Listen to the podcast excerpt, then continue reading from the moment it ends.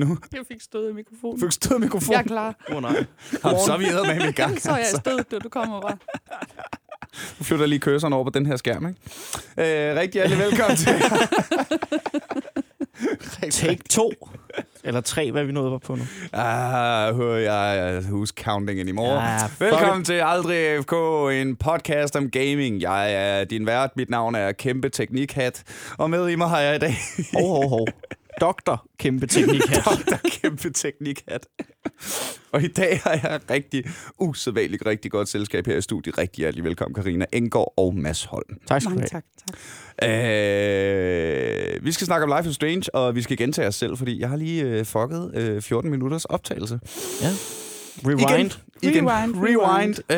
Øh, I, så I det spillets ånd. Spoler bare tilbage. og, prøve, og prøve at tage nogle nye beslutninger. Ja. Mest teknik, tekniske beslutninger. vi, skal lige have, øh, vi skal lige have etableret Mads Holm, Ja. øh, stand-up-komiker Yes. og øh, rutineret øh, podcast-gæst. Hvad er det? Tredje gang nu? Det er tredje gang, du er med nu. Ja.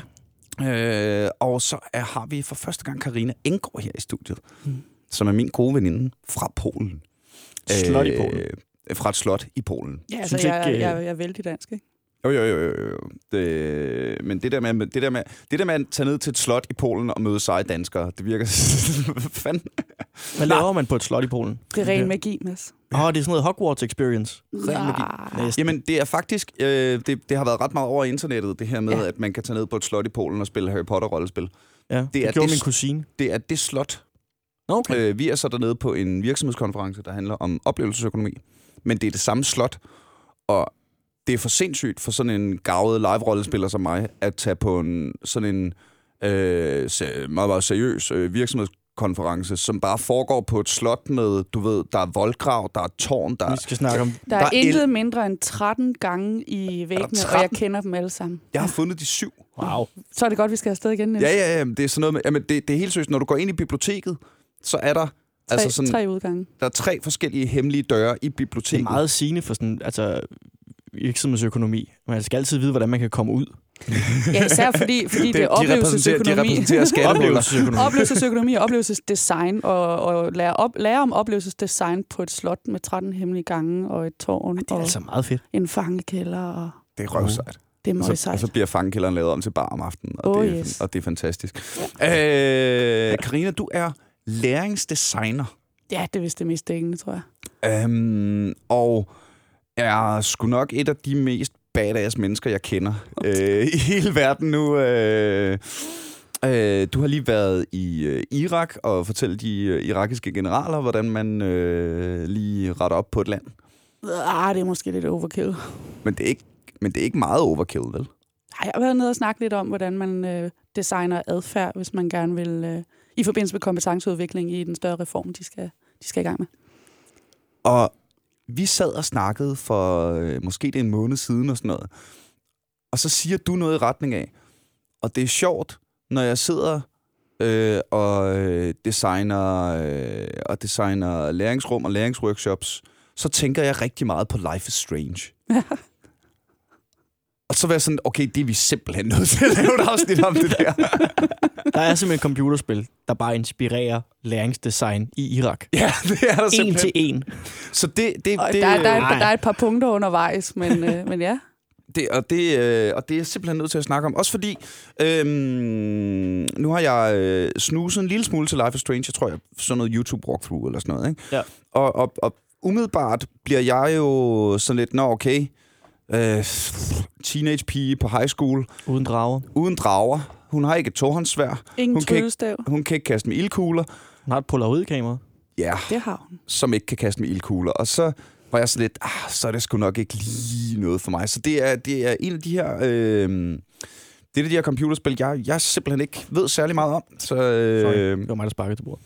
men øh, samtidig så har jeg da også allerede øh, gennemskuet, at det er også et computerspil, der kan meget mere end at være...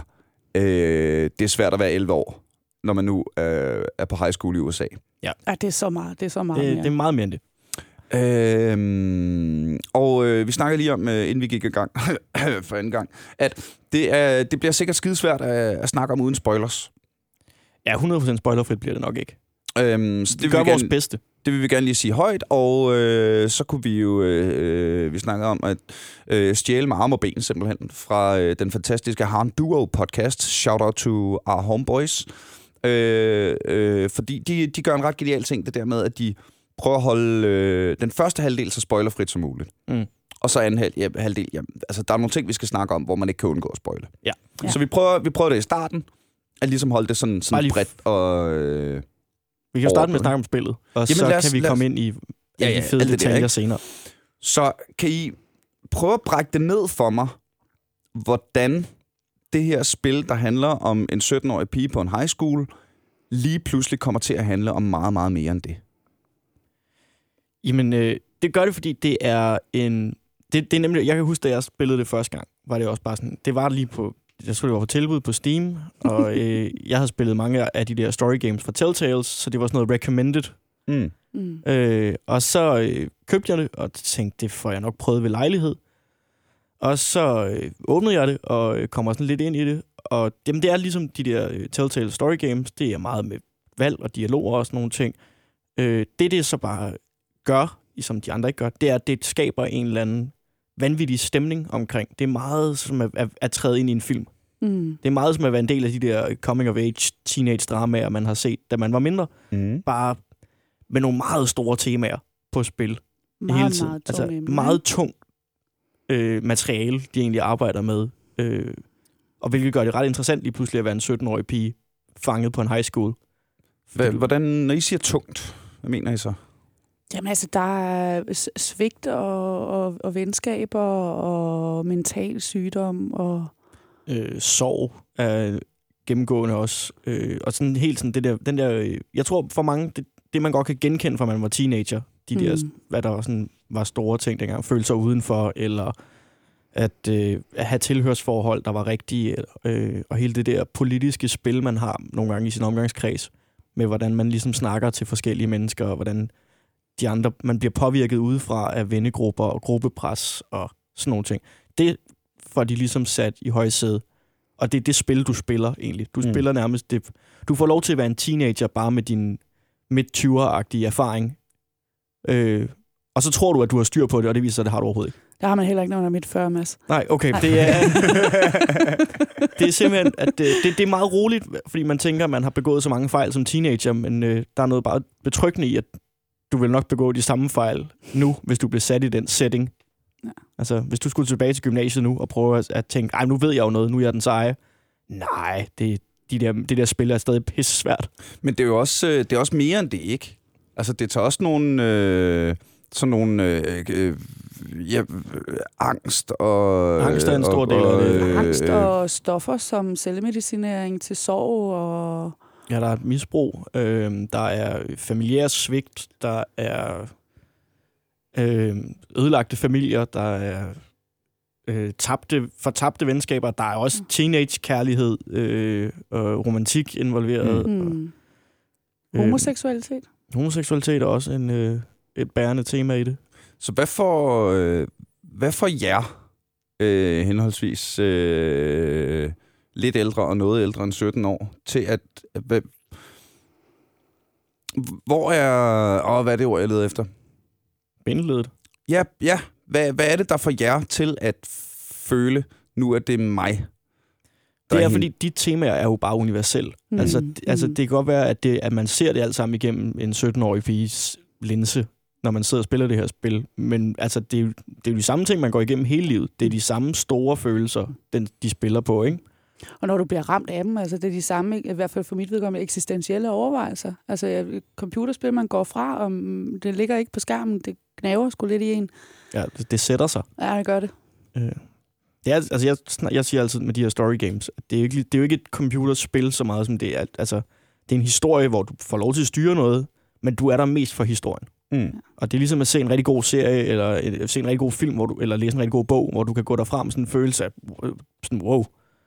Sådan lidt, altså sådan lidt en, både sådan en følelse af, at du er, har virkelig oplevet noget fedt, men også sådan lidt en tom fornemmelse, fordi nu ved du ikke, hvad det er for et hul, det har efterladt. Og sådan. Det er meget sådan, jeg havde det med Life is Strange, da jeg spillede det. At det var som om, der var, det, det havde sat efterladt et eller andet inde i mig bagefter. Jeg synes også klart, jeg havde fornemmelse det, jeg kalder transformativ læring. Altså der, hvor ting ikke er det samme bagefter. Mm. Det, det er det- simpelthen et, et computerspil, der kan gå ind og, og fuck med din hjerne så meget. Jamen, hør nu her, Niels. Jeg sad jo og hulkede op. Aldrig har jeg hulket opløst. Jeg tror, jo, øh, E.T., men er det som film, ikke? Men altså, jeg var, jeg var helt færdig, altså, og, jeg, og jeg sov ikke i flere dage. Jeg måtte spille det om. Jeg kunne ikke bære, jeg kunne ikke bære konsekvensen af min beslutning. Og jeg tror, i en uge stod, øh, bare, var der bare dækket øh, øh, hvad hedder det, et billede af, af den her stream, der kører i spillet, der siger Life is Strange, sådan en sort baggrund med hvid øh, øh, maskinskrift. Og jeg var ikke nærværende. Altså, jeg, jeg, jeg var ikke ude af min nattøj, eller væk fra min computer i flere dage. Jeg kunne ikke bære det. Så da vi lige snakkede sammen her for en måned siden, så jeg, nu blev jeg helt tændt og skulle ind og spille det igen. Jeg tændte det. Jeg spillede lige en halv time tid, bare sådan, nej, jeg kan ikke, jeg magter ikke alle de følelser lige nu, kunne jeg bare mærke. At det Der var virkelig- total man skal feels. virkelig- Det snakker vi lige om, inden vi starter det, men man skal virkelig være i humør, Ja. før man kan... Altså, det er ikke bare noget, man lige... Jamen, så tager jeg lige en time eller sådan noget. Du Det er skal virkelig være i et mindset, hvor at, ej, nu vil jeg faktisk gerne ind i den her verden igen, og lige prøve at se, om det stadig ja. er det samme. Mm. Ja. Det var Og så- det, jeg... Nej, ja. Jamen, så kan det også noget andet end det. Altså, eksemplet med, uden at det er en spoiler, skal man øh, nogle gange øh, løse nogle koder for at få fat i nogle ting. Øhm, og, og det brugte jeg tre dage på, kan jeg huske. En enkelt kode. Jeg var ved at blive vanvittig. Altså, jeg brugte tre dage, hvor når jeg var på arbejde, stod og underviste på CBS, så tænkte jeg, hvordan fanden knækker man sådan en 8 kode og, og jeg gik helt frivilligt på Google og nørdede noget matematik, jeg ikke kan fordrage. Jeg fatter ikke en klap af det. Men efter tre uger, så lykkedes det mig, og den opløftning. Og, og så kunne man spille igen i 24 timer, ikke? fordi nu var der hul. Og det var... Ja, det... Er det her et, øh, er det her et læringsspil? Kigger du over på mig, Niels? Ja, jeg kigger lidt over på dig. Jeg vil jo, altså ud, ud fra mit perspektiv, så vil jeg jo være fortaler for, at der er jo læring i alt, hvad vi bevæger os rundt i i vores liv. Spørgsmålet er, hvordan vi ser det. mm-hmm. Så, så om der er læring i det, er spørgsmålet om, hvad øjnene der ser. Men hvis mentaliteten i det er helt sikkert, det synes jeg da. Der var læring om mig, der var læring om, hvad der ramte mig, hvad der ikke ramte mig, øh, beslutninger, jeg ikke kunne bære. øh, Hvorfor tog jeg nogle beslutninger? Så der er læring i det, hvis, hvis man også er selvrefleksiv. Og jeg kan sagtens se det blive brugt som, som læringsmateriale for unge, hvor der er faciliteret øh, øh, refleksioner rundt om. Ja, Det tror jeg er meget rigtigt. Det lyder Altså, mega sejt. Altså, jeg, jeg, jeg ved ikke, nu ved jeg jo ikke, jeg er jo ikke øh, specialist, øh, men- sådan noget følelsesmæssig læring. Hvis man kan Samtale starter øh, Ja. igen med fokus på trygge læringsrum. Og hvis alle lige har spillet et computer, det tror jeg, de fleste unge kan være med på, og, og, så, og så begynde at snakke om nogle af de her ensomhed, angst, ikke at slå til, ikke at høre til, øh, ikke at have det godt i sin familie. Øh. Altså de der, igen, meget universelle ja. Følelser, man godt kan rende rundt med alle sammen, men som på, en eller anden, på den ene eller anden måde er sådan lidt tabubelagte. At blive konfronteret med venner, der er på vej ind i stofmisbrug, der er enormt des- selvdestruktivt. Man kan bare se på, hvordan det går galt, eller venner, man kan mærke ikke har lyst til at være i livet længere. Hvad kan man gøre for dem? Og altså, der er masser af store tematikker at tage fat i. Mm. Så som læringsdesigner og facilitator er jeg jo helt sulten efter at få lov til at snakke med unge mennesker, efter vi har spillet computerspillet. Før og efter. Jamen, det er Jeg er sikker på, at det er en, en 40-20-40. Ikke? Vi, vi snakker om det før, spiller spillet, og så snakker vi om det bagefter. Det plejer at være et godt design. Åh, oh, det, men jeg håber, der sidder nogle... Øh, altså, vi har jo øh, haft masser af gæster fra diverse læringsinstitutioner. Mm. Jeg håber eddermame, der sidder nogen og, og lytter med derude, fordi det er mega sejt. Øh, skal vi lige få brækket det ned sådan øh, helt overordnet? Må jeg lige knytte, må jeg lige knytte en kommentar til det, ja, inden vi brækker det ned? Endelig. Fordi at jeg, at med, de, med de store temaer, og nu, hvor det der med, at man bliver selvrefleksiv og sådan nogle ting, øh, og man tager det ind og sådan nogle ting. Jeg kan huske, da jeg spillede det første gang, var jeg øh, hæftigt medicineret med antidepressiver. Og øh, jeg sad bare derhjemme, og øh, havde det egentlig øh, ikke rigtigt. Jeg var på så meget med medicin, at jeg havde det hverken godt eller dårligt. Det var bare sådan en skal. Øh, og alligevel så brød det igennem, og, be- og gav mig nogle nedslag i, hvad der lige pludselig var vigtigt i mit følelsesliv. Altså fordi jeg kunne mærke igennem de der karakterer, nogle af de der valg, man træffer og sådan noget, at der var nogle spændende, altså der var nogle helt klare til, okay, jeg reagerer på den her følelse meget stærkt lige nu. Hvad er det for en følelse? Okay, men det er det her med øh, utilstrækkelighed, eller svigt, eller sådan noget. Og det var sådan nogle ting, jeg begyndte, og så kunne jeg bruge det, når jeg snakkede med øh, terapeuter eller øh, psykologer i mit øh, øh, da jeg prøvede at komme ud af mit medicinsk forløb, hvad det var for nogle ting, jeg ligesom fyldte rigtig meget i mig, som ikke bare var sådan nogle dagligdags ting, men mere sådan, om jeg har den her følelse af øh, min depression, og har det, jeg har det sådan her lige i øjeblikket. Og der, der hjalp det spil lidt til at, at finde rundt i min hjerne og finde ud af, hvad det var, der satte sig. Så på den måde så, altså, var det et pissegodt spil for mig på det tidspunkt, jeg spillede det første gang. Er så sejt, du deler det, Mads. Det er en refleksion, jeg også gerne vil dele, hvis, øh, hvis vi lige skal runde den af der. Øh, jeg sad også på et tidspunkt i mit liv og var deprimeret og brændt ud med stress, og, og synes, det hele var en lille smule tomt og kunne ikke finde ud af det ene eller det andet. Og det, der virkelig ramte mig i spillet, det var, at, øh, at det gik op for mig, hvor meget jeg brugte strategien i at skubbe tung, ting, folk, folk væk, som jeg hellere ville have tættere på, og det gav mig en utrolig stor ensomhed. Og det var noget, spillet fik mig til at reflektere over. Tema. Det er ikke bare et spil, det her. Det er ikke bare... Nå, men hvor- hvor- jo, hvor- men det er lige præcis derfor, computerspil... altså. Det er derfor, computerspil er åndssvagt fedt, og de forældre, der har et problem med at se, hvorfor det er vigtigt, at deres børn får lov til at spille rollespil, hvis det er det, de gerne vil, de må meget gerne ringe til mig. Vi skal bare lige finde ud af, hvilket spil de spiller. Ikke Facebook, klikspil, men alt muligt andet. Der er altså meget at hente. Microtransactions. Nej tak. Ja, ja. Men, men det er øh, vist helt generelt øh, overordnet. Men der er altså rigtig meget øh, at, at hente i det. Men mm. som du siger, Niels, hvis man, hvis man tænker over, over de respektive, eller refleksive perspektiver i det også. Ja. Og det har virkelig affødt mange. Altså, jeg, jeg er begyndt at se flere og flere af den her slags spil, der popper Ja. op nu, der tager... Ja. Øh, jeg, jeg spillede et... Øh, afledt af det, var der nogen, der lavede sådan et indie-spil. fuldstændig i samme nærmest design, Mm. der hed øh, Marie's Room, eller sådan et eller andet. Hvor at du bare kommer ind på et værelse, og så spillet to en time, eller sådan noget. Og så skulle du rende rundt og finde clues for at finde ud af, hvad der var sket med hende der Marie. Og, det, altså, og den historie, du så bare fik bygget ud, var nemlig lige præcis det der med, gud, der er, noget, der er nogle store ting. Der er, nogle, Mm. mm. altså, der er noget helt... Det var et spil om svigt, basically. Mm. Mm. Fra, fra en ven til en anden. Ikke sådan, altså, det der, man taler om svigt som fra forældre eller fra samfundet, men det der med som venner, Mm. mm. hvordan du, uden at ville det, bare finder ud af, at du var, utis, altså, du var utilstrækkelig over for en ven, der følte sig svigtet, og det var derfor, de reagerede så hårdt. Mm. Mm. Altså, så begynder man at kigge på sådan, altså venner, man måske selv har mistet den i løbet af livet, fordi Ja, det gør man jo præcis. helt naturligt. Og så begynder man at kunne se nogle af de der mønstre. Mm. Det er bare et computerspil, der åbner ens øjne op for det. Det er altså ret fedt, at det, Det kan lade sig gøre. Og i forlængelse af det kan jeg så sige, at jeg har desværre ikke navnet på det, men at der er, klinisk er, er blevet øh, arbejdet længe med at arbejde med at få lavet et designet et rollespil, som lige præcis kan bruges til, at, til folk med depression, klinisk depression, og til at arbejde sig igennem. Og der er altså ser ud til at være gode resultater, men det er ikke øh, fremme endnu. Nu kommer jeg... Vi, vi, vi har mange gange nævnt... Øh, altså, det er sådan meget lavpraktisk. Vi har mange gange nævnt, at øh, Tetris bliver brugt som et led i behandlingen af PTSD. Ja. Øh, det her med, øh, når folk har det... øh, De her, altså, der er fjender overalt, og man kan ikke få hjernen til at holde kæft. Så det der med at give hjernen sådan en, en helt simpel opgave, som er kompleks nok til, at det tager øh, kapaciteten, Mm. men ikke er så kompleks, at det overtager. Mm. Så det giver simpelthen hjernen et, et, et lille pause. Når I sidder og snakker om det her, kommer jeg også til at tænke på øh, spillet Hellblade Senua's Sacrifice, som øh, er sådan et øh, løbe rundt og dræbe ting øh, og puzzle-spil, men som er øh, udviklet, hvad, hvad hedder det, designet på, øh, at hovedpersonen er skizofren. Altså at der, hovedpersonen hører stemmer, og, øh, og øh, det er så et led i kampsystemet. At hvis der er en, der angriber dig bagfra, så hører du, så lige sekundet før det sker, så hører du en stemme, der siger, look out! Mm. Og det, det, det, er, øh, det er røvfedt. Øhm, okay, lad os lige få brækket det ned. Øhm, Ja.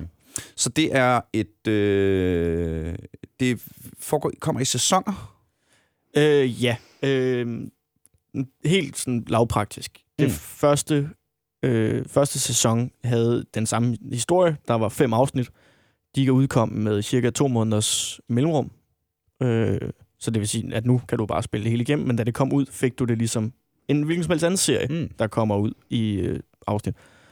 Øh, og opbygget nogenlunde på samme måde med øh, hver afsnit har nærmest en lille mini-story arc, men det hele passer ind i en større historie, og så er der cliffhangers og alle de andre Hollywood-tricks, ikke? Ja, ja, ja.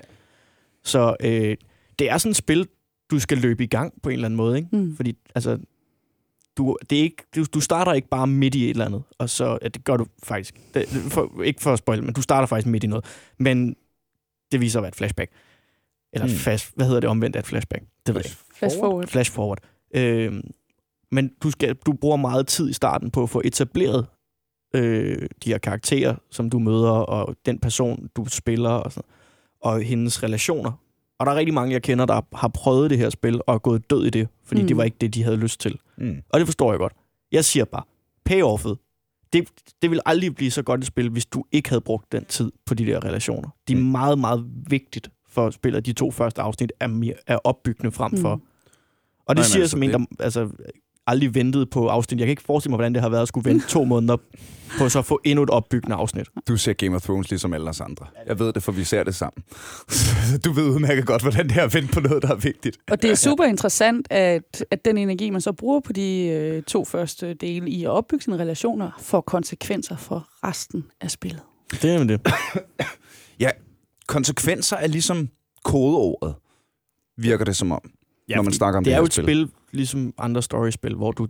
Altså, det er jo ikke... Du skal ikke skyde fjender, eller... Øh, der er nogle puzzles, men det er ikke det, det mest bærende er, at du træffer en masse valg. Mm. Altså, du tager... Dialogerne er vigtige, og du øh, skal lære at lytte efter, hvad der bliver sagt, og svare. Den, og du har altid sådan fire muligheder, og, og så tænker man, om, om så gør du bare det i... Øh, hvad, en, en episode tager cirka halvanden til to timer at spille igennem. Og du træffer, jeg ved ikke, altså uendeligt mange valg i løbet af sådan en episode. Og nogle af dem lige pludselig har de bare konsekvenser, men du bliver lullet sådan lidt ind i en rytme, hvor du tænker, ah, det er bare, ja, du siger det her, det betyder nok ikke noget. Så lige pludselig, nå, nu, det betyder åbenbart vanvittigt meget. Nu har, jeg- nu har, nu har jeg taget ved det. Altså fuldstændig som, øh, hvis du bare fører en samtale, og du kommer til at sige et eller andet. Ja, sådan, Bare tænker, men nu, nu prøver jeg lige det her. Åh, oh, det skulle jeg ikke have sagt. Den, den følelse kommer meget tit igen. Du, øh, du er nødt til at investere i at, at lære at kende dine relationer, ellers så øh, bliver det derefter. Det er, det, det er virkelig... Øh, det er virkelig sjovt, hvordan det bygger det, de bygger det op, ikke? Altså, at man det ene øjeblik, så tror man, man har sådan en hyggelig snak på en bænk med en tilfældig dude fra skolen, og så, hvad det hedder, i næste afsnit, så står han der lige pludselig, og så har du et virkelig vigtigt valg, hvor du, hvad fanden var det, vi snakker om på den bænk? Fordi det skal jeg bruge nu til at komme forbi ham og komme videre i spillet og sådan noget. Altså, det er, øh, det er meget sammenhængende på den måde. Det er meget imponerende. Og så er der den her rewind-funktion. Det er ligesom hele spillet, på en eller anden måde. Mm. Det, du spiller den her 17-årige pige, der, kan, der opdager i afsnittet, at hun kan spole tiden tilbage. Det er det, der gør det til... Altså, Ja. Det er vel egentlig det, der gør det sådan lidt overnaturligt og mere spilagtigt end meget andet, ikke? Mm. Og det skal man også lære at bruge. Ja, Det det, tager man. altså noget tid. det tager noget tid at finde ud af, hvordan fanden man lige... Nå, ja. Der er nogle puzzles, for eksempel, hvor der er du nødt til at bruge den. Altså, om så skal jeg... Og, og så gør jeg sådan her, sådan her. Du skal bruge den taktisk og finde ud af, hvordan det ligesom hænger sammen. Men, og du kan bare... Altså, du løber også tør for den på et tidspunkt. Og det, det er et helvede. Det, det er det værste. så nederen. Fordi så står du der og bare gerne vil lave noget om, og så kan du ikke. Og det er pisseirriterende. Man bliver sådan helt ej ind i. Det og dybt frustrerende, ikke? Igen, fordi det typisk er, når det ikke er gået så godt. Og konsekvenserne her, det er altså, som jeg siger, jeg sidder som en meget grænvoksen øh, kvinde og kan hulke over et computerspil. Det, det river hjertet lidt i stykker. Og så har det den, jeg synes, det er designet helt fantastisk, i man bliver lullet ind i den, og jeg blev i hvert fald lullet ind i den og tænkte, "Nå, men jeg laver det bare om, ikke? Sad tilbage i de gode gammeldags øh, svære trolddomsbøger og havde en finger på de sidste fire valg, så jeg kunne jo bare starte forfra. Nope. Den, den har de designet udenom, det kan man det, ikke. ikke. Det, det er ikke sådan, det fungerer. Nej. Øh, så, jeg, så jeg blev lullet ind i det lige pludselig, indtil, indtil jeg blev taget i at være blevet en smule grådig med at bare tænke sådan. Ikke? Det var en af de ting, jeg virkelig tog med mig fra spillet. At jeg lige pludselig havde et privilegie, jeg var enormt grådig i at bruge, og lige pludselig så slog det mig så meget i bagenden, hvor arrogant jeg var blevet omkring det, ikke? og konsekvenserne var bare voldsomme. Og hvor er det fedt, der er konsekvens. Jamen, Altså, jeg, spillede, er jeg jo- spillede en episode om tre gange, bare for at lave om, for jeg fandt ud af, at øh, det første valg kunne have været det forkerte. Så bare, Prøv igen. vi prøver lige igen. Men det er også, øh, hvad hedder det nu, det er en ting, vi har snakket meget om her. Ja, det er det, der adskiller gode story games fra dårlige story games. Mm. Det er, Det er konsekvensen. Ja. Altså det der med, at du faktisk føler i det her spil, at når du træffer et valg, og der er en konsekvens, så hvis du går tilbage og spiller det om, øh, som Grine siger, så sker der faktisk noget andet. Altså det kan, det, du kan øh, ændre det. Det er ikke bare en lineær, hvor du har illusionen om valg. Det er ikke sådan et eller andet... og som, øh, og lige præcis, som rollespiller, øh, altså både øh, live-rollespil ud i skoven, og sidde og rulle terninger, og spille utrolig mange computer-rollespil, så er det ligesom der, filmen knækker for mig, for hvornår er noget af et godt rollespil, men det er konsekvensen. Det er ikke, altså når man nu prøver, har prøvet at spille øh, Fallout 4 og Mass Effect Andromeda og de her i gåsøjne rollespil, men hver gang der er nogen, der kommer og siger, hey, øh, vil du hjælpe mig med den her quest, så kan du vælge mellem at sige ja, eller at sige ja, sådan lidt sarkastisk. det er, Ja. Og så er, der ikke, så er der ikke noget valg tilbage, så er der ikke noget konsekvens, så er der ikke noget, hvor... Altså, hele den der immersion i virkeligheden, ikke? Du bliver hævet fuldstændig ud af illusionen om, at det er et rollespil. Ja. Ja. Fordi nu er du bare altså, nu er du bare en person bag en skærm, der bliver styret. Altså, lige, lige nu sidder jeg og spiller Mass Effect Andromeda, som fik, som fik mere flak, end det burde have, men det er ikke lige så godt som de gamle. For det første, du kan ikke få lov at være Shepard. Det er jo bare det, vi alle sammen gerne vil. alle vil gerne bare være Shepard, ikke? øhm, og der er Ryder altså slet ikke lige så badass. Men også, at, at jamen, netop forskellen fra, at du, at du træffer valg, til at her, så er det bare alle mennesker, du møder. Øh, hvis de har et eller andet problem, jamen så kan du kun sige, Nå, Nå, men det vil jeg da gerne hjælpe dig med. Jeg er jo i gang med at redde universet, men selvfølgelig tager jeg dig lige ud til den her øh, lille bitte planet for at øh, sætte en drone op et eller andet sted, fordi det er super vigtigt nu. Jeg er universets frelser, og så skal jeg selvfølgelig bruge tid på det her lort. Ikke? Der, jeg har, Eller du kan sige, ja, det vil jeg gerne. Ja, altså, det er lige præcis det. Så det synes jeg lyder, det synes jeg simpelthen lyder så sejt. Øhm, hvad hedder det? Øhm, en ting, jeg tænkte, da jeg hørte dig snakke om Life is Strange, Karina. Mm. Den her, den her rewind-funktion, ikke? Ja. Det her med, at man, så kan man spole tilbage og vælge en ny beslutning, og så kan man... Øhm, og lige pludselig, så kan man bare ikke spole tilbage mere. Mm. Øh, nu sidder vi tre rygere her i lokalet, ikke? Fordi Ikke vi hvis er... min mor lytter med. Hvad siger du? Ikke hvis min mor lytter med, så gør Nej, jeg nej, nej, det, det gør hun ikke, Mads. I don't know. Okay. øh, nu sidder vi to ryger her i lokalet, ikke også, Karina? Ej, ja, jeg, jeg, jeg tør godt slås med min mor om det. Ja. øh, men men det, var, det, var virke, det var faktisk den tanke, jeg tænkte, da jeg hørte dig sige det. ja. Det der med, ja, man kan bare spole tilbage, man kan bare spole tilbage. Ja, vi laver det bare om. Ja, ja, Jeg stopper med at ryge, inden jeg bliver 40, så kan jeg stadigvæk hente den. Ja. ja, ja, ja, ja ikke? Men der kommer bare et eller andet tidspunkt. Så kan man ikke spole tilbage længere. Altså. Det er livet jo. Og det er der ikke nogen af os, der har lært noget af, selvfølgelig. Bortset fra Mads, som aldrig har rørt en cigaret i sit liv. Um, men det er jo netop det, der, der, der for mig virker som om... Altså, det er jo der, det er jo der uh, immersion virker i Life is Strange, ikke? Mm. Ja. Jamen, jo, det kom der øjenbrynene lige op der. Er det ikke det? Er det, jeg, prøvede, jeg prøvede at slutte sætningen på et spørgsmålstegn og udtale det. Jo, altså både det med, at det føles konsekvent, men jeg synes klart, at den her immersion kommer i, hvor troværdigt på en eller anden måde øh, relationerne virker. Ja. Mm. Altså mellem karaktererne indimellem. Hvor, øh, jeg ved, det har fået en del flak, for det er jo, det er jo øh, et fransk firma, der har lavet det. Og øh, nu er vi jo ikke amerikanere, så vi ved ikke, hvordan amerikanske teenager snakker. Men det har fået noget flak for, at, øh, at lyden og dialogen og sådan noget er meget franskmænd, der har gættet på, hvordan amerikanske piger snakker. Og det lægger man jo ikke mærke til, når man ikke er... Oh, would you like to uh, Der er, come rigtig mange, place der er for... rigtig mange referencer til ost, for eksempel. Altså det... øh, nej, det lægger man jo ikke mærke til, når man ikke er amerikaner. Mm. Øh, men det er der nogle amerikanere, der, øh, der ligesom har, har brokket sig lidt over. Men det, altså, det, for mig er det ligegyldigt. Men det fede ved designet er jo også, at den første episode, der øh, var det jo 100% brugerinddragelse, og de har jo virkelig inddraget deres øh, brugere i forhold til også at, at tilpasse designet og arbejde videre med derfra. Det har virkelig altså, været ja. community-based. Ja. Mm. Og det er jo mega sejt. Og nu er det et kæmpe firma. Øh, du sagde, øh, mens, vi, mens Karina og jeg stod og røg en cigaret udenfor, Mads, at, øh, at du hellere vil at du hellere vil det her, end du vil se serier. Altså, jeg vil gerne begge dele, øh, fordi jeg har masser af fritid. Men øh, jeg synes helt klart, at story games på, på øh, nu spiller jeg på PC, men, eller Xbox, Mm. mm. Playstation, hvad man nu gør, er et godt alternativ. Fordi jeg kan godt forstå, hvis du gerne vil spille computer, bare lige har sådan en eftermiddag, at jeg er fint, lad os skyde nogle rumvæsener og mm. øh, øh, føle sig som en superhelt. Lad os gøre det. Men i, altså, i stedet for at starte en eller anden Netflix-serie op, eller sådan noget, så kan jeg godt prøve at se, om jeg kan finde en story game, der er, er færdigt nogenlunde. Og så vil jeg hellere det. Øh, jeg spillede meget Walking Dead, for eksempel. Der er Telltale. Og jeg er med på, at der er en, en serie, der var rigtig god engang, og er blevet rigtig lort nu. Og det er baseret på tegneserier, og Telltale er jo også kun baseret på tegneserieudgaven af det og sådan nogle ting. Men jeg har snakket med nogen, og vi er altså blevet enige om, at spillet, no, øh, første sæson og sidste sæson, Mm-hmm. der er nogle sæsoner i midten, der er lidt svære, men de, basically den første og den sidste sæson, er begge to bedre skrevet, end Walking Dead-serien nogensinde har været. Karaktererne er skarpere, følelserne er mere ægte, og øh, det virker, altså, øh, du virker mere som en del af en postapokalyptisk verden, end når du sidder og ser mand med cowboyhatten altid formår aldrig løbe tør for ammunition. Altså han bare skyder sig ud af ting, eller har Kan lyks ikke... eller sådan noget.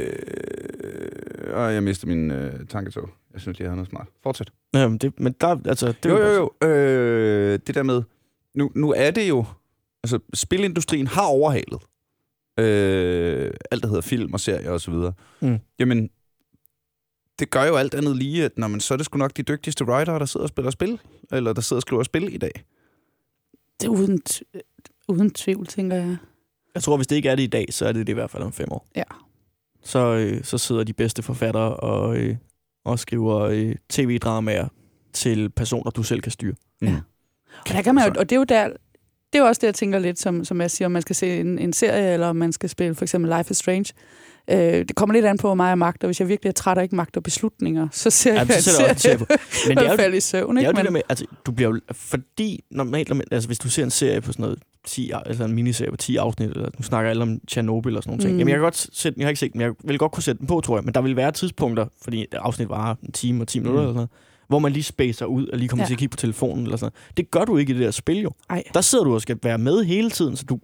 På en eller anden måde er det sådan... Jeg, er- jeg er vokset op i den her generation med, at der skal være noget flashy, og der skal være noget nyt, og man mister Mm. lynhurtigt koncentrationen og bliver distraheret af alle mulige ting. Og så bliver det, og det gør det sværere at følge med i ting. Men når det nu er et spil, hvor at, jamen, jeg bliver distraheret af historien, basically. Mm. Altså, ej, nu skal jeg træffe beslutning, og det holder mig hele tiden hugt, så jeg bliver meget mere investeret i historien på den måde. I stedet for at sidde og, ah, nu kunne jeg lige lave noget andet og lige kigge på min telefon og sådan, nej, jeg, jeg sidder virkelig og, og følger med, og kan svare på øh, de rigtige spørgsmål, og tror, jeg kan træffe de rigtige valg. Og Men der er jo ikke nogen rigtige valg. der er nemlig ikke nogen rigtige valg. Nej. Der er kun forfærdelige valg. Der er kun øh, svære valg og, og, og endnu sværere valg med endnu værre konsekvenser. Ja. Men det, der også er interessant i spillet, der er, øh, jeg, det, jeg tror ikke, det er ikke en spoiler, man sidder på et tidspunkt i klassen, det gør man jo i high school, Yep. og så kan man sidde og nulle med nogle forskellige ting. Man kan mm. skrive i sin dagbog, øh, læse lidt op på nogle ting, øh, nulle med sit kamera og sådan noget. Øh, og der bliver man faktisk afbrudt af, af, af læreren i klassen på et tidspunkt. Altså, man får ikke engang lov til i computerspillet at sidde og zone ud i lige så lang tid, det passer en, før man sådan bliver råbt op og, Og, og, og afkrævet en reaktion. og det er det vildt. Han, man sidder og laller lidt rundt. Jeg kan godt huske den scene, for den frustrerer mig altså, og jeg har aldrig svaret rigtigt på det spørgsmål. Læreren er i gang med at fortælle om et eller andet med fotografi. Det er en fotografi-team. Mm. Mm. Altså, det er fordi, det er sådan en valgfag, der åbenbart er på den her skole. Og han fortæller om et eller andet med øh, Portræt. portrætfotos. At der er en eller anden proces om de første selfies, der bliver Mhm. taget engang. Og den hedder et eller andet specielt. Og så bliver du bare afbrudt i din, hvad, hvor du sidder og tegner på, og så, hvad hedder den proces? Og så har du fire valgmuligheder. Og de ligner meget hinanden. Og så gætter man, og så er det forkert, og så står han bare og sviner dig til, fordi du ikke følger med. Du følger jo ikke med. Nej, men han har lige nævnt det. Han har lige nævnt det, er den følger ikke med. realistiske skoleoplevelse, du kommer til at have nogensinde i et spil. Der, hvor det er bedre og federe end at gå i skole, det er, at scenen kører videre, og når man er færdig med at blive hånet, så er der en bitch i klassen, der kan det rigtige svar. Og når så man har luret, man kan rewinde, så kan man spole tilbage. Og så får Og man så succesoplevelse. får man og så bliver man sådan, the cool kid, der kunne svare rigtigt. Og så blev konflikten måske bare en anelse værre med hende, der blev lidt sur Jamen, det man havde det rigtige svar. Meget værre. Fuck your selfie. yes. og det er så godt. Ja, den bedste tagline. Fuck, Fuck your selfie. Fuck your selfie. Go fuck your selfie. Go fuck your Ah, selfie. Go fuck your selfie. Ja, jeg har den, jeg har den, jeg har den, jeg har den. Øh, det er, men altså, nu lyder det bare, ej, det lyder meget realistisk for. Det er også det, der er sådan her. Altså, det er bare det, der gør, at det skaber den der stemning. Mm. At du gør det meget troværdigt, at du Ja. er på en skole, og, og det er de problemer, der er. Det er enormt, det er enormt troværdigt. Og så må jeg, jeg må lige komme med en indskudt bemærkning her. Soundtracket Soundtracket er vanvittigt. awesome. Mm. Det er helt Det er skørt. helt vildt fedt. Jeg hører det stadigvæk, Jeg hører det også. hvis jeg bare vil, er ude og gå en tur. Det er så dejligt, sådan gå-musik, eller bare sådan lulle. Okay. Og så er der lige sådan en dag, hvor det hele fylder lidt meget ind i Chill. hovedet, og så, så bliver der alt for meget feels. Ja, så så- så skifter kan man man lige playliste. Jeg synes faktisk, de lavede en prequel på et, øh, nu, er de lavet, nu er sæson 2 jo i gang med at blive udgivet lige nu af Life is Strange, med en anden historie. Mm. Øh, stadigvæk i det fuldstændig samme univers, men med nogle helt andre, ikke på en skole, men nogle andre karakterer, med nogle dejlige easter eggs til den første sæson. Mm. Men mellem de to lavede de en prequel, der hed Before the Storm, Mm. mm. som øh, jeg, der var kun tre afsnit, og jeg synes, til nogle gange, så var det bedre end det første spil, og nogle gange var det værre. Det var, det var hvad en prequel skulle være. Der, hvor det var klart bedre, var soundtracket, og det var jeg ret overrasket over, fordi det var ret godt i etteren. Men mm. Mm. i toeren er det exceptionelt, eller prequelen er det exceptionelt godt. Ja. Der har de fået det samme band til at lave alle numrene, Ja. og, og de udgav endda det på øh, en EP, Mm. der bare hed Songs from Before the Storm. Og så, det, det var så altså melankolsk og gribende for den fortælling. Og det har, det, det kommer, jeg gider ikke engang ikke spoil det her. Min yndlings Life is Strange scene overhovedet findes i den prequel, hvor du skal, der er nogen, der skal opføre et teaterstykke på skolen. Det er klassisk fucking drama. Der er en, der bliver syg. Du skal overtage en af rollerne. Og, du får, og så sidder du der ude backstage og bliver klædt om, og så kan du kigge lidt i manus og sådan nogle ting, og lære dine replikker, og så skal du ind, og så ligesom med det der med, at du skal svare rigtigt, så skal du prøve at se, om du kan sige de rigtige Shakespeare-replikker fra The Tempest. og, du får, og du kan vælge at gå mange veje med det. Jeg valgte at prøve så vidt som muligt, og så se, når man sagde noget forkert, hvordan de bare reagerede sådan, nej, nej, nej, nej, nej, nej, nej. Du, du fucker det op for os. Vi har øvet os i flere måneder. Og, og du kan også bare vælge at være sådan forseret sjov omkring det, ikke? Og bare Mm. være sådan noget, I don't care. Det synes jeg altid var den kedelige måde at gøre det på. Ja, ja. Det var sjovt at prøve, fordi du prøver at score eller blive rigtig gode venner med hovedrollen. Så det der med virkelig at forsøge at være den bedste Shakespeare-skuespiller overhovedet, det er klart mit yndlingsmoment. Det er det sjoveste i en meget trist historie. Klart det sjoveste. Hvor er det sejt. Øh, Og så også lige artplayet, ikke? Altså det, det, det grafiske. Ja. Det er, det er rigtig, lækkert. Rigtig lækkert. Og de det er har meget video- behageligt ja. for øjnene. Ja. Øh, meget...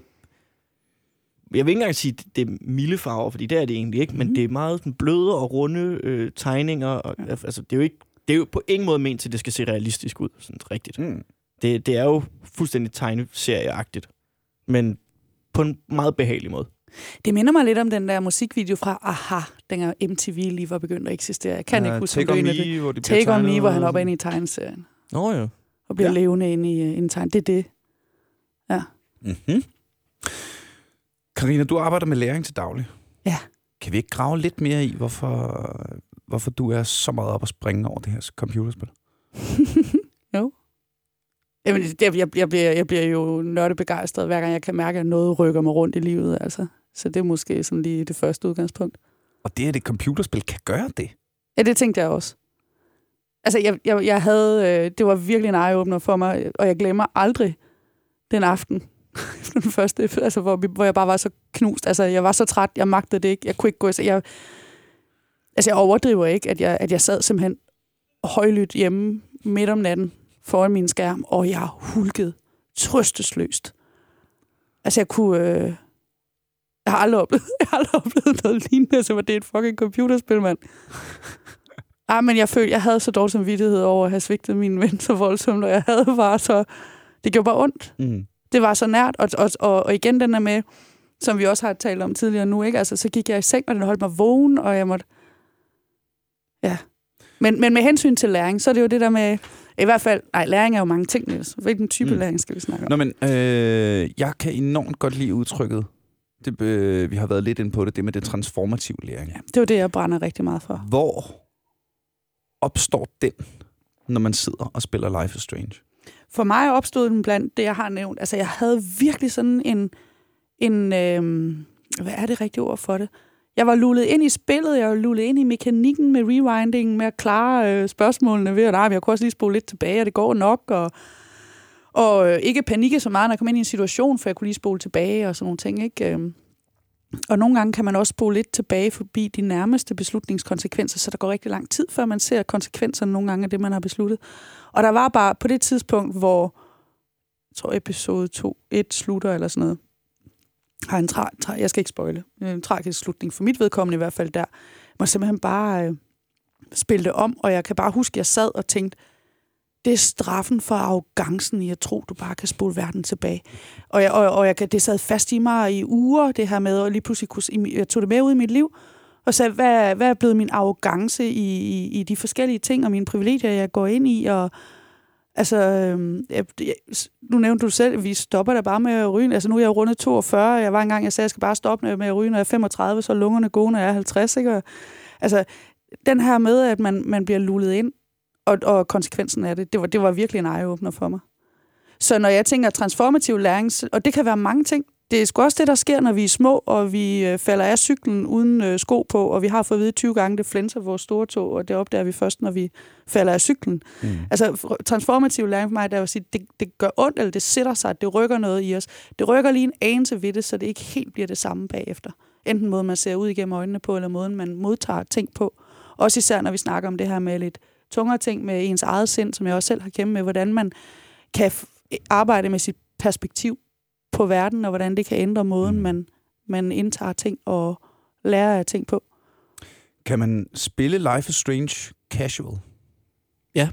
Det kan man godt.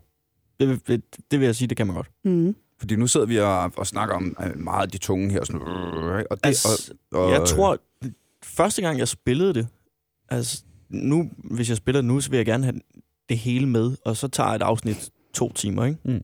Men når jeg kigger tilbage på det, du kan godt spille et afsnit igennem på en time, hvor du bare sådan går fra hurtigt igennem mm. det, og snakker lidt med folk, og prøver at lade være med at investere dig selv for meget og sådan nogle ting. Det bliver stadigvæk en god oplevelse. Mm. Øh, men så skal du, hvis du synes, det er en god oplevelse, efter du har spillet det casual, så skal du prøve at gå tilbage og så spille det på... eh, Altså, det er jo, forestil dig, at du sætter sværhedsgraden op, ikke? Ja. Jo mere du investerer dig selv, jo sværere bliver slutningen. Eller øh, de sidste to afsnit Ja, ja. at komme igennem. Åh oh, ja.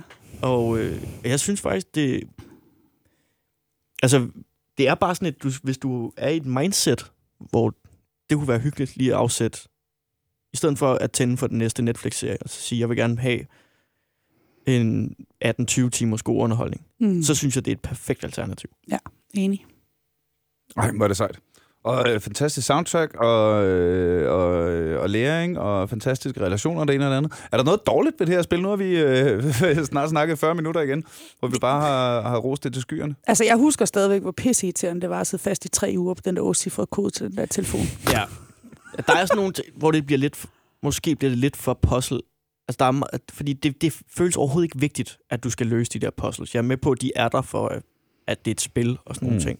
Men der er bare sådan noget, hvor... Nå, men altså, det er ikke... Øh, det er ikke vigtigt for historien at løse det her. Det, Mm, mm. den, ja. den, den her opgave ja. giver mig ikke den der forløsning af, at jeg har løst det. Jeg får ikke det der high. Det var bare lige... Nu tog det lige et kvarter ekstra at komme videre. Ja. Og så er der øh, rigtig mange... Altså der, det er jo også det fede ved det på en eller anden måde. Det er både fedt og negativt, men du kan nærmest interagere med alting i mm. det her Mm. spil. Mm. Mm. Øh, alting har, og, og der er skrevet nogle fine øh, infoting om stort set alt, hvad der foregår på den her skole, du er på og sådan noget. Øh, det kan du godt få alt for meget tid til at gå med, før det går op for dig, at du bare burde komme videre. Så er der også det der med at sætte sig ind i dagbogen, ikke? ligesom alle mulige andre teenager, så er der en masse ligegyldige tanker, og ind imellem dem lige en enkelt lille vigtig info. Ja. Så, så At du behøver ikke læse den der dagbog. Altså, det, det, hvis du vil jo, men jeg springer den ret tit over. jeg har slået op i den for at finde ud af, hvad det var, jeg havde glemt. Eller, altså det der med, hvor vi snakkede om, at det kan være vigtigt i nogle relationer rigtig sent at huske, hvordan var det lige, det startede og sådan Mm. noget. Der tror jeg, tænker at dagbogen virker meget fint, når man lige kan gå tilbage og se, hvad vi snakkede om, eller Det er rigtigt. at den gemmer noget der. Men den gemmer også bare alt teenage man har inde i hovedet. Men Ikke? det gør vel også immersion større, ikke? Jo, Altså, når, når øh, nu, det. snakkede, nu snakker vi om Skyrim, ikke? Altså, det, det der med, at, som jeg synes er en ting, Elder Scrolls-serien har gjort fantastisk gennem hele, det er, at at når du går forbi en boghylde, jamen så kan du åbne hver enkelt en af bøgerne, og så Mm. står der en historie i den bog, som Mm. ret tit er ret grineren skrevet. Ja. Altså, det, det giver bare noget fylde, ikke? Noget dybde på en eller anden måde. Det er også det, jeg kan... Altså, for andet story game, jeg er rigtig glad for. Uh, Tales from the Borderlands. Altså, Øh, fantastisk. det, som jeg streamede der med komikere mm. med computer, Ja. er jo vildt nok det sjoveste computerspil, jeg har spillet. Fordi alt, hvad du render rundt, hver gang du kan klikke på et eller andet og, og få noget info, så er det skrevet som jokes. Det er bare, folk, der har siddet og skrevet det, har bare tænkt, det skal være så grineren som muligt. Der skal ikke være noget af det her, der er uinteressant. Og så er der, der er Borderlands-universet også bare bygget af grineren til at starte jamen, med. det, ikke? altså, det er jo rigtigt, de har jo et kæmpe bagkatalog Ja, af ja, ting, ja. ikke? Og lige pludselig så er det bare sådan noget med, der er en blomst, så kan du zoome ind på den, og så er der sådan en lang biologisk forklaring om, hvorfor den blomst hader, øh, hvad det hedder, hader øh, rumvæster fra den her planet. Altså, det er, sådan, det er sådan en antisemitisk blomst, du bare har fundet.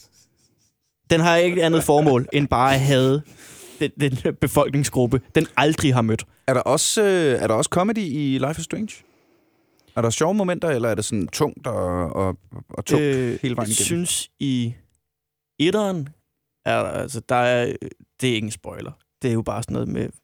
Det er, den, jeg føler, den gør lidt grin med sig selv, øh, med valg, og hvor vigtige valg er at træffe, da du sidder på en diner, Ja. og du skal vælge, om du vil have øh, øh, Belgian waffles eller æg og bacon til morgenmad. Ja. Og, og det bliver altid lagt op som det sværeste valg i spillet. Der, altså, der, der, synes jeg, der virker det, som om de har noget selvironi omkring, at det er ikke alting, der er skide vigtigt. Ja, ja, ja. Er det måske også en, øh, en lektie, at nogle gange skal du bare ikke Også bare bekymre gøre dig så meget, bare se at komme videre. Ikke? Lige præcis. Altså, men det er faktisk en meget vigtig pointe også, det der med, når vi snakker, snakker læring, ikke? eller refleksion, øh, kan man sige. For jeg tror, hvis man skal snakke læring ud for sådan et spil, så tror jeg, at det vil være, for hvert menneske, du taler med, vil det være noget forskelligt, de har taget med langt hen ad vejen. Fordi det, det ligesom bunder i, som, som du også beskrev med os tidligere, altså hvor du selv var, da du spillede spillet første gang. Og jeg tror meget, det er det. Og hvad har man selv med af historie, historie for ungdommen? Øh, Jeg, kan, altså, jeg røg meget tilbage i, i nogle af de ting, jeg synes var uendelig svære Mm. dengang, ikke? Øh, øhm, ja, nu mistede jeg lige min, min, min pointe, ikke? Men når man Mm. snakker læring der, så kommer det selvfølgelig an på, hvor, hvor man er. Jeg tror, det er sådan et spil, der, der bliver meget framet af, hvor du selv er, når du sætter dig Jeg ned, tror- og hvad jamen, du har tror, med i at- bagagen. det ændrer sig meget alt, hvad du sådan, kan trække på af personlig erfaring. Ja. Der, der tror jeg, det kommer til, der er nogle ting, der... Også fordi det arbejder med så mange tabuer. Hvis du har ja. haft et af de der tabuer inde på livet mere end nogle andre, Ja. så er det den del af spillet, der rammer dig hårdt. Ja. Øhm, om det er sjovt. Jeg synes, prequel-ting, nu går jeg lige tilbage til det Mm. Before the Storm, har flere sjove momenter. Øh, men der har du også fjernet det overnaturlige, for eksempel. Der kan du ikke spole tiden tilbage. Mm. Det her, det er, altså, det er igen, det er før alt det her, og du spiller med den anden hovedperson fra det første spil. Og Så der, er der, der er der for eksempel noget til dig. Øh, der kan du vælge i spillet at begive dig, øh, at sætte dig over til øh, skolens nørder, og så gennemføre et scenarie i øh, rollespil. Altså sidder du med og kaster terninger ja, og spiller... Ja, du kan faktisk spille rollespil. nice. Får du penge på ind i en, spillet. ka- altså det tog mig halvanden time, tror jeg faktisk, at komme igennem et spil rollespil i spillet, med terninger og karakterer og, og valg og sådan nogle ting. Det var ret sjovt, og det bliver sådan et gennemgående tema, hvor du kunne gøre det igen øh, i afsnit 3 for eksempel. Der kunne du også lige tage et, et hurtigt spil, hvis det var det. Åh, oh, det er sejt, mand. Kæft, det er sejt. Det var øh, nørder for nørder. Igen, øh, altså nu har vi snakket lang tid og sådan noget. Vi, vi, vi prøver at klare det så meget uden spoiler som muligt, fordi, fordi øh, det er jo... Det lyder ret meget som om, at det er en åben opfordring til alle at bare få sat sig ned og spille Life is Strange. Giv det et skud, vil jeg sige. Altså, jeg tror, det er et af de, jeg har hørt meget, men jeg har også... Nu er jeg en lille smule forkælet. Jeg er kommet lidt sent ind i de anbefalinger, jeg får. Det er klasse 3A-anbefalinger, ikke? Og Life is Strange var, var en af dem. Samtidig med, at jeg også blev øh, anbefalet, at der spillede jeg Banner Saga. Men det var på grund af det, det visuelle aspekt i det, er sådan noget, der fanger mig meget. Og igen, soundtrack. Der er Mm. et eller andet der, der, der fanger mig mere, end mm. man skal, det skal gå stærkt på tastaturet. Øh, folk skal give det en chance, synes jeg, hvis man er til, til, til storytelling. Kan vi, øh, kan vi snakke lidt om øh, karaktererne? Hvad Ja. er det, hvem er det, man møder? Er det bare øh, best of, øh, hvad, man nu, hvad der nu er på en high school? Så jamen, det er, det jo, det, er en jo, det er jo en who's who af, Ja, af, af, hvad du forestiller dig, en high school er, ikke? Mm. Der er de seje piger, der er sportsdrengene, Sportsjocksene. der er øh, nørderne, der er... Øh, lonerne. Der er lonerne, der er emo, der er skater dudesene, de er faktisk ret sjove. ja. øh, fordi de er meget... What, altså, de er meget karikerede skater dudes, og det er ret skægt, at du kan få lov til at interagere så meget med dem på en eller anden måde. Så er der Øh. The crazy, crazy Nuts med guns. Ja, det er. Det er jo high schools i USA, Øh, ja, kan man sige. så øh, Og så er der øh, selve byen også, øh, hvor du interagerer med forskellige karakterer. Der er ligesom, det er den her lille bitte havneby ja. i Oregon. Og så er der, øh, nu kan jeg ikke huske, om det var da du havde trykket på optag-knappen eller ej, Niels, beklager, men så var der jo også, også pedellen, som, Ja. øh, Den øh, onde eks-soldat-pedel, som ikke er ond alligevel. Og, sådan noget. ja, ja, meget, meget dodgy, og så, og man, ja, og så alligevel ikke. og så den- måske alligevel og så sidst. måske lidt alligevel, og har seriøst nogle magt, magtissues, han skal have dækket i den pedelstilling der. Ja, og øh, inspektøren og de rige forældre, der presser inspektøren til at smide folk ud, som deres søn ikke kan lide og sådan noget. Der er, der er rim. Men jeg tror, det du mener var, der er hovedpersonen, som er en 17-årig pige, mm. der går på den her, det er en kostskole, high school ting, hvor hun er kommet ind på et legat, for at hun er dygtig til at fotografere. Mm. Og øh, hendes forældre bor i Seattle, og hun er så her alene. Men de har boet der, da hun voksede op. Og så er der hendes eks bedste veninde, som de Cleo. ikke har set hinanden i øh, 4-5 år eller sådan noget. Chloe, ikke? øh, som hedder, ja, som hedder Chloe, som øh, mistede sin far dagen, eller en uge inden, at de flyttede til Seattle. Så det er der, det store svigt er. Det er ikke så meget med- spoiler eller noget som helst. Mm. Det er bare... Øh, så hun har øh, sin mor, som man også interagerer meget med, Chloes mor, og så stedfaren, som er den der pedel. Så der er alle de der dysfunktionelle øh, forhold, og man skal sådan prøve... Det er meget sådan en, en øh, hvad det hedder, en reconnect-historie, det Mm. første stykke tid mellem Mm. øh, de to kvindelige Og det hovedpersoner. egentlig øh, sat sådan op, fordi det ansporer os til at sætte os ind i relationerne i gåsøjne igen, ikke? men selvfølgelig for første gang. Ja, altså det er, der, er- der er, når du læser dagbogen af det, til start med, så fylder den der lige ind på den der baghistorie med, mm. at der var de her mennesker. Så er der, ja, og så er der bare den, hvordan du ligesom interagerer med alle de andre elever, basically, på den her skole. De fleste bor på skolen, der er også nogen, der ikke gør. Øh, og det er meget sådan high class. Men jeg synes, det den også gør godt, det er, at der er nogle ting, man tænker, der er åbenlyse, man hopper, altså fordomsmæssigt, man hopper i fra starten af. Og, Ja, ja, så, bare- og, så er, og så er det bare slet ikke sådan. Altså, det er slet ikke så gennemskueligt, som man umiddelbart tænker med de der personer og relationer. Ej, der er sgu mange, hvor man ændrer holdning til ja.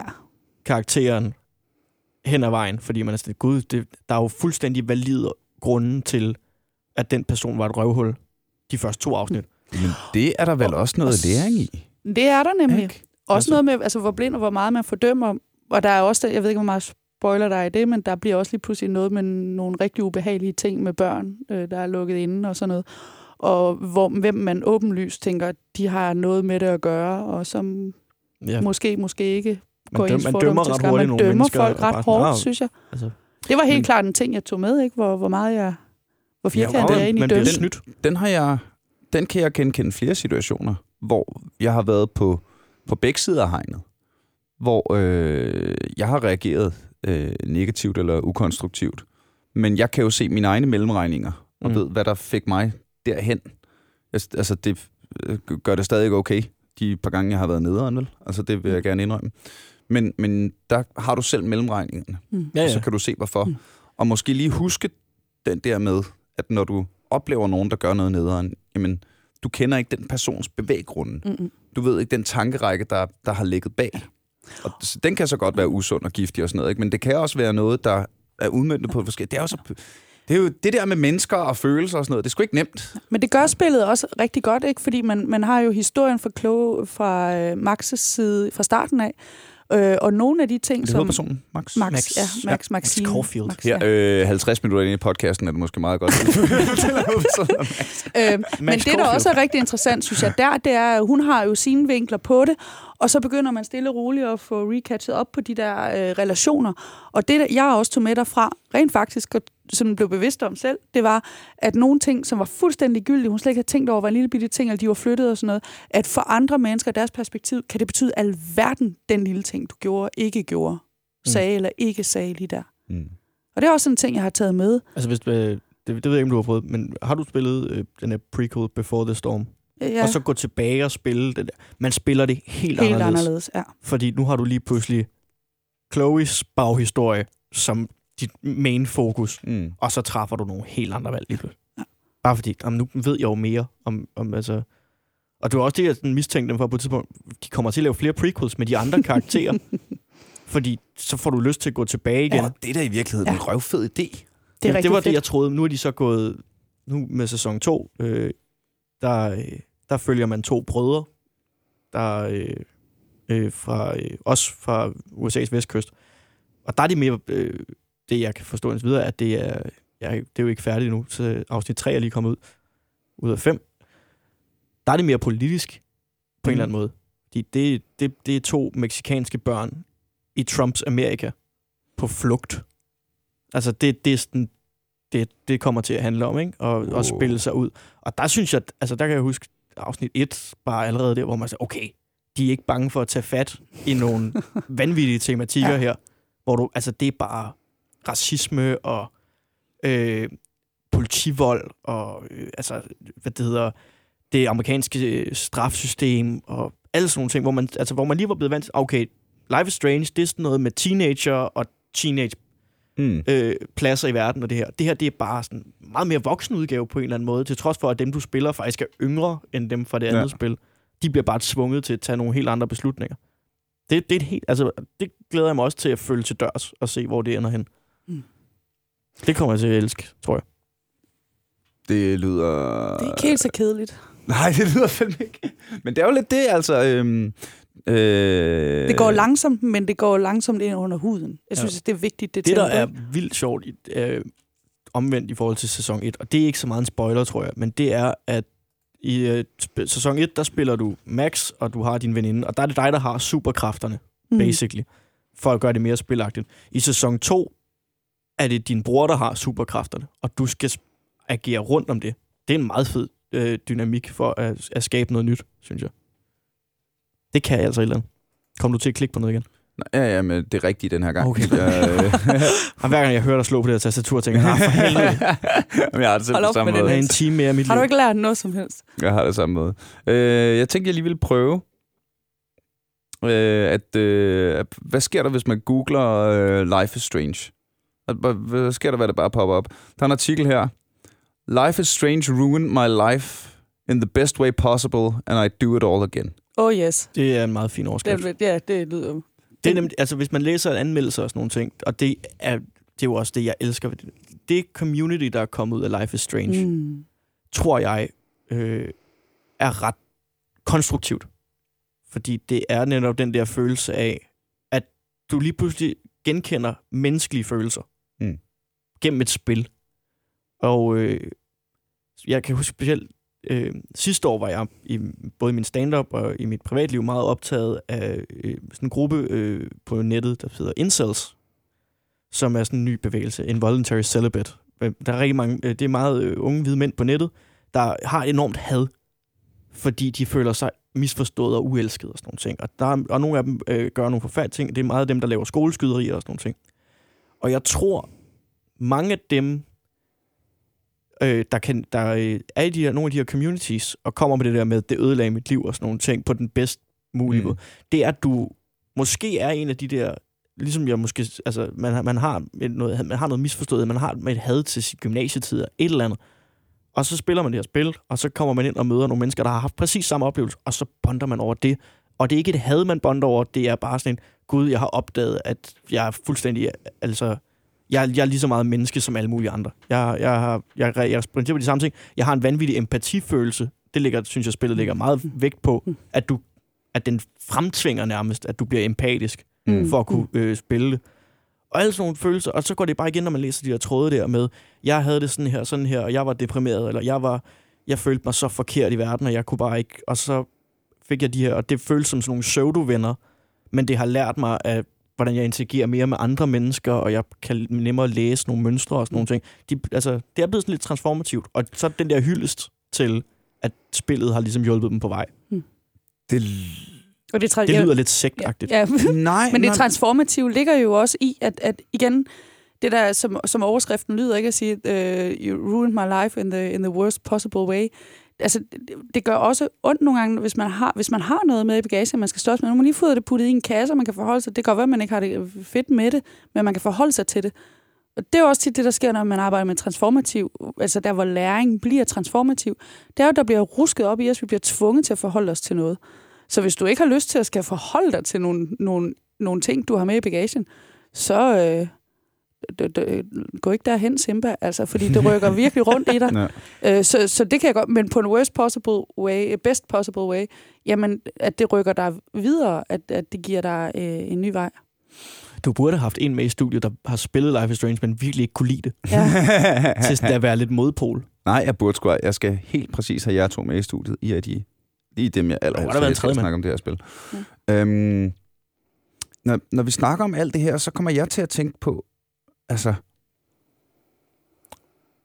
bør vi... Altså, det er måske mest et spørgsmål til dig, Karina. Bør, bør der være mere fokus på social læring i vores i hele vores uddannelsessystem?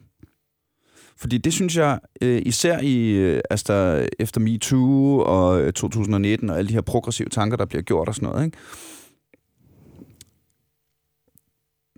Jeg har skulle, jeg har lært enormt meget de sidste par år. Øh, for eksempel om, hvordan jeg øh, behandler kvinder, hvordan jeg behandler øh, men, øh, mennesker med mindre magt end mig, hvordan taler jeg til øh, mennesker, der øh, er øh, hvad, hvad fanden, transseksuelle, eller øh, hvad det nu er. Ikke? Og det virker som om, den, den viden, den læring, man får ud af skolen, det er altså meget fakta. Det er, øh, sådan gør du det her, og det og det år skete det her, og så sluttede 2. verdenskrig sådan her, og bla bla bla bla bla. Men alt det sociale, som jo i virkeligheden er meget, meget vigtigere for dit liv, når du kommer ud på den anden side, øh, det skal du lære i skolegården. Ja, hvor der ikke er nogen fakt. Ja. Ja, Jeg synes, og hvor, jeg men, synes, men der også, hvor der to, ikke er noget, men også Ja. hvor der ikke er noget styring på det. jeg synes, der er to ting i det, for jeg synes, der er, øh, nu kan man sige, øh, noget af det, jeg, jeg også laver, det er, at jeg underviser på CBS på, på kandidatniveau. Og, og jeg kan se tydeligt, at, at der, er, der er to ting, jeg synes, vi mangler at lære i skolen. Og det er jo et spørgsmål mere om det er faciliteringen af det, end det er, end det er så meget andet. Der er øh, det, altså life skills, der er Mhm. under også det sociale. Det er evne at håndtere livet med, hvad det kommer med.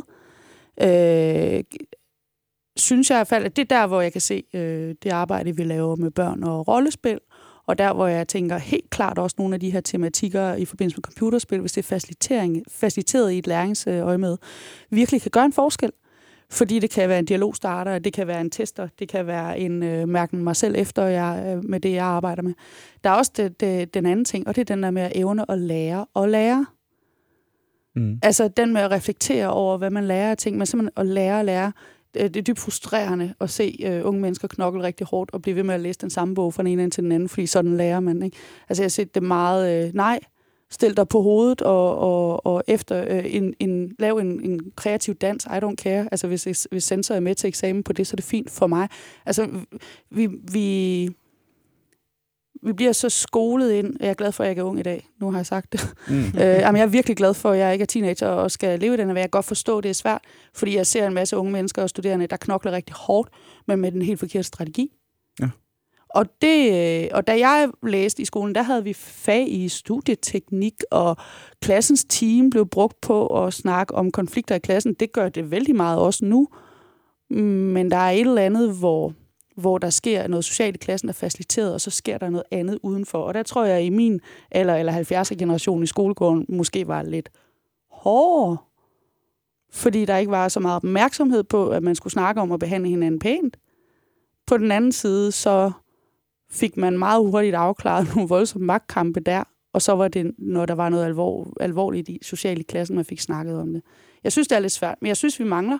Klart, vi mangler nogle, nogle jeg bare sige life skills i stedet for social skills, så det dækker over det med Mm. også at evne at lære at lære, det med at kan være i livet, det med at kan opleve modstand, et nej, men hvad gør jeg så? Ikke? Øh, mange af de talks og workshops, jeg laver, handler om at sige, "Men, jamen du kan da godt gå hele dit liv og øve over, at du ikke har en straight flush på hånden, men det kommer der ikke en straight flush på hånden af. Så hvordan kan du få det bedst mulige ud af det, du har? Det kan faktisk nogle gange ende med at blive en straight flush, hvis de andre spiller dumt. Altså, Mm. mm. så, så den her med, hvor meget man, man selv kan, kan sætte sig op øh, i forhold til, til læring og, og nå sine mål. I den forlængelse også for eksempel det projekt, du ved, jeg arbejder med, med, Ja. ja. med at redesigne et helt liv. Ikke? Hvad, øh, det var fra den øh, akademiske baggrund. Tænker du noget som, som privatperson i den retning, Mads? Øh, Altså nu ved jeg, at du, du er komiker, så du er også øh, sådan en refleksiv af natur. Det er jo det, vi gør, ikke? Og tænker Ja, ja, over tingene altså- og sådan noget, men... sætter det i nogle andre kasser. Mm. Mm. Øh, jeg ved ikke, hvordan det er i dag. Jeg kan, jeg kan faktisk ikke forestille mig, hvordan det er at gå i skole i dag. Eller være ung. Og, øh, når, jeg, når jeg kigger på det, altså, jamen, det virker på en eller anden måde mere kontrolleret, end som du Ja. siger i gamle dage, men samtidig også på grund af sociale medier og åbenheden og sådan nogle ting. Øh, at, så meget, min, meget mindre kontrolleret. Fordi det, det er umuligt at holde styr på, Mm. hvad der foregår under... Altså, I gamle dage foregik det i skolegården, Mm. så kunne du kigge ud af vinduet og se, hvad der foregik. Mm. Nu foregår det på nettet, eller øh, på, det hedder, whatever de nu er Ja. på, øh, skoleintra, eller hvad, hvor man nu bliver mobbet i dag, jeg ved det ikke. Øh, det synes jeg, for lige at vende tilbage til spillet, er jo også et tema med, hvordan sociale medier bliver brugt til systematisk at mobbe folk. Ja. Og man skal forholde sig meget til det. Hvordan mm. man... Altså, hvordan gruppedannelser og magtkampe bliver Ja. sådan en ting. Og jeg tror ikke, det havde resoneret lige så meget med mig, hvis jeg ikke havde været udsat for det i folkeskolen og i gymnasiet. Mest folkeskolen. Øh, derfor så, øh, så tror jeg ikke, at det vil hjælpe at sige til 14-årige eller øh, 12-årige, I skal lige spille det her spil. Øh, fordi det tror jeg, så tror jeg, jeg, jeg tror ikke, det vil resonere med dem. Det resonerer med os, fordi mm. Mm. vi er ude af det, og vi kan genkende nogle ting, Ja. Mm. som vi så nu kan aktivt begynde at, når det var det, der skete. Mm. Ah, okay. Jamen, så kan jeg godt forstå, når jeg reagerede sådan her, at de gjorde sådan her. Det gør de ikke okay, men nu har jeg en idé om, hvad der foregår. Mm. Øh, så jeg ser det måske mere som... Altså, øh, jeg tror, der kan, man skabe nogle, man kan sagtens skabe nogle computerspil, som man skal give til øh, unge mennesker, og hjælpe dem lidt på vej, og, øh, og give dem nogle af de der life skills og sådan nogle ting. Mm. Men der er også noget fedt i, at, at de computerspil, der er nu, at der findes nogen, der kan gå ind og... Altså i retrospekt, Mm. give nogle øh, svar, selvom at det virker mærkeligt, at man øh, som voksen i øh, anførselstegn sidder og ser livet igennem 17-årige piger, og så lige pludselig, nå, det var det. Ah, nu Ja, giver det mening. ja. Det virker super mærkeligt. Det ved Men jeg godt. Men det, jeg tror, det kan altså et eller andet. Jeg er ikke enig. Jeg vil sige, forhåbentlig bliver det ved med at være sådan resten af livet, så er der jo masser af læring at hente. Det er rigtigt. Og jeg tror, det er sådan noget med, med det, ikke? Og, og igen kan man så sige, jeg kan se masser af, af læringspotentiale til at arbejde med unge mennesker, som lige så vel som vi bruger øh, rollespil til at lave dialogstarter øh, omkring nogle svære emner, fordi så kan man ligesom starte samtalen et andet sted, kan jeg sagtens se, altså jeg underviser ikke unge, og det kommer jeg aldrig til af mange andre årsager, men hvis der er nogen, der, der gerne vil, vil jeg meget gerne spare. Men jeg kan sagtens se, hvordan man kan tage bidder af episoder, man kan spille en episode, så sige, hvad er det, vi snakker om her? Der er en tematik.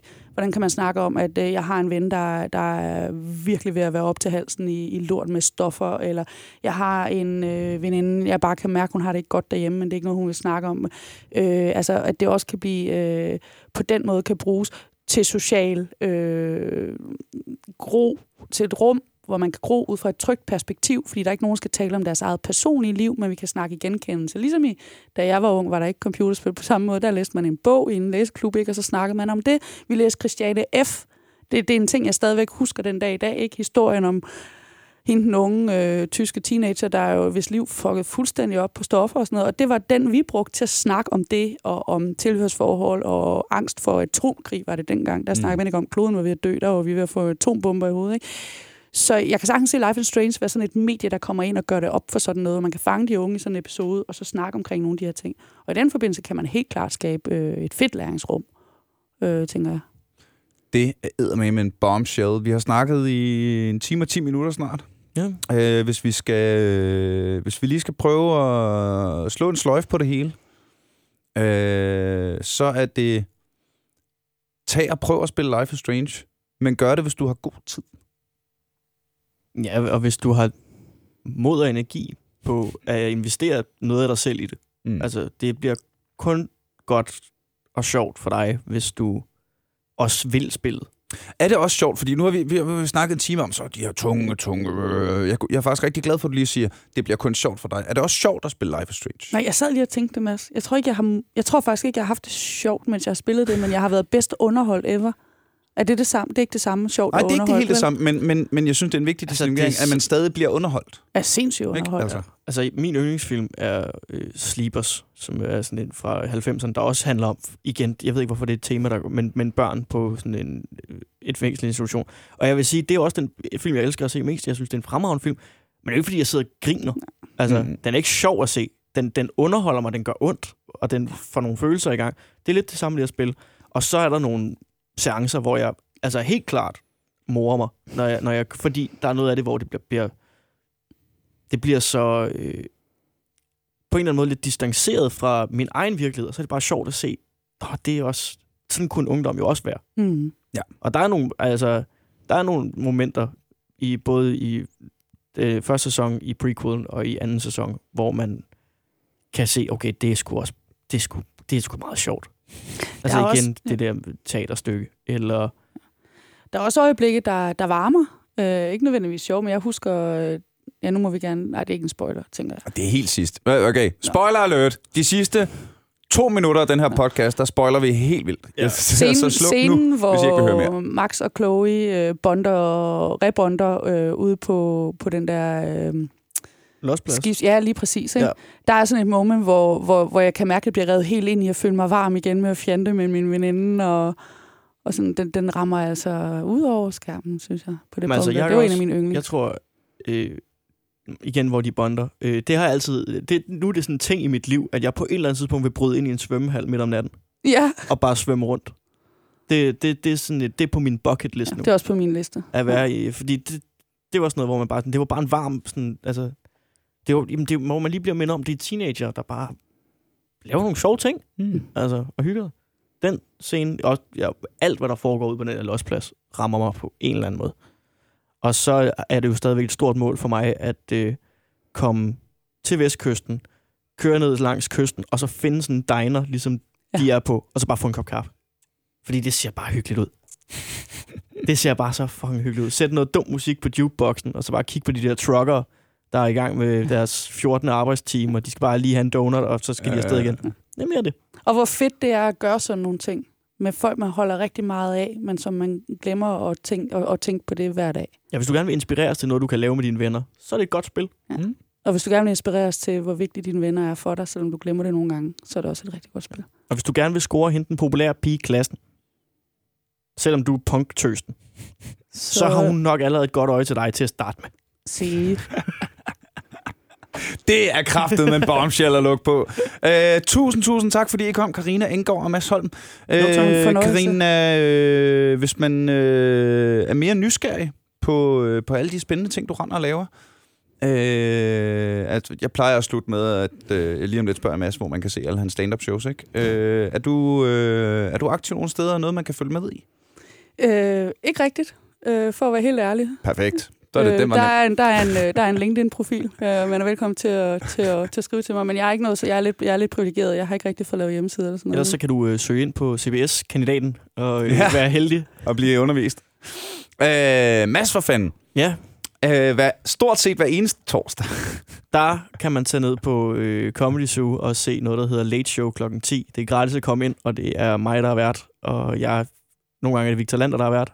Niels er der ofte og spiller dumme sange, og vi har kostymer på, og vi kører til klokken 1 og har drikker fuld. tendens til at blive fulde og være idioter. Og ellers, øh, Øh, hvis man ikke har fået nok at høre mig om, snakke om nogle rigtig triste emner, så øh, ligger mit one-man-show stadigvæk på YouTube helt ja, det gratis. gør. Hvad hedder det? Og hvordan Jagten på lykken. Øh, Jagten på lykken med lykken. ø. Det? Og lykken er med ø.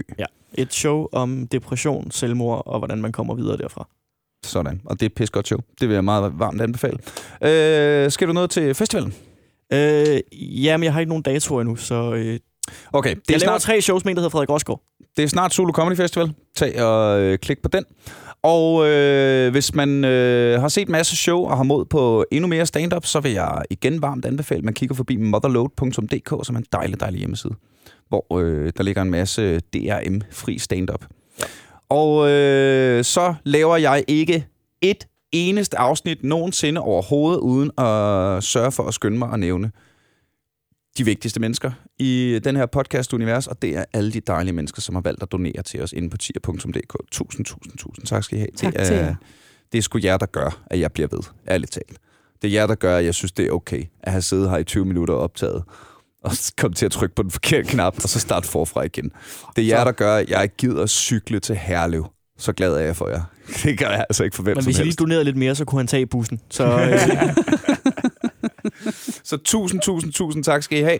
Derudover er der ikke meget mere at sige, end at øh, hvis du øh, har nogle kammerater, du tænker, der vil blive glade for at høre en øh, podcast om gaming, så tag og send, send dem vores vej.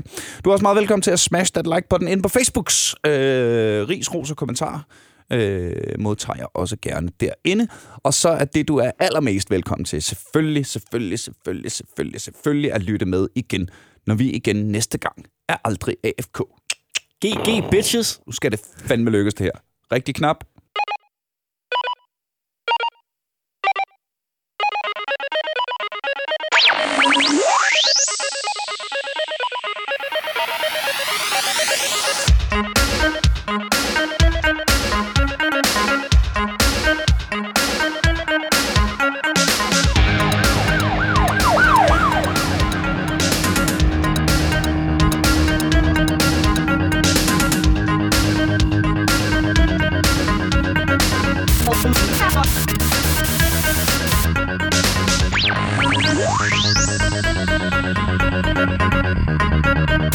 Thank you.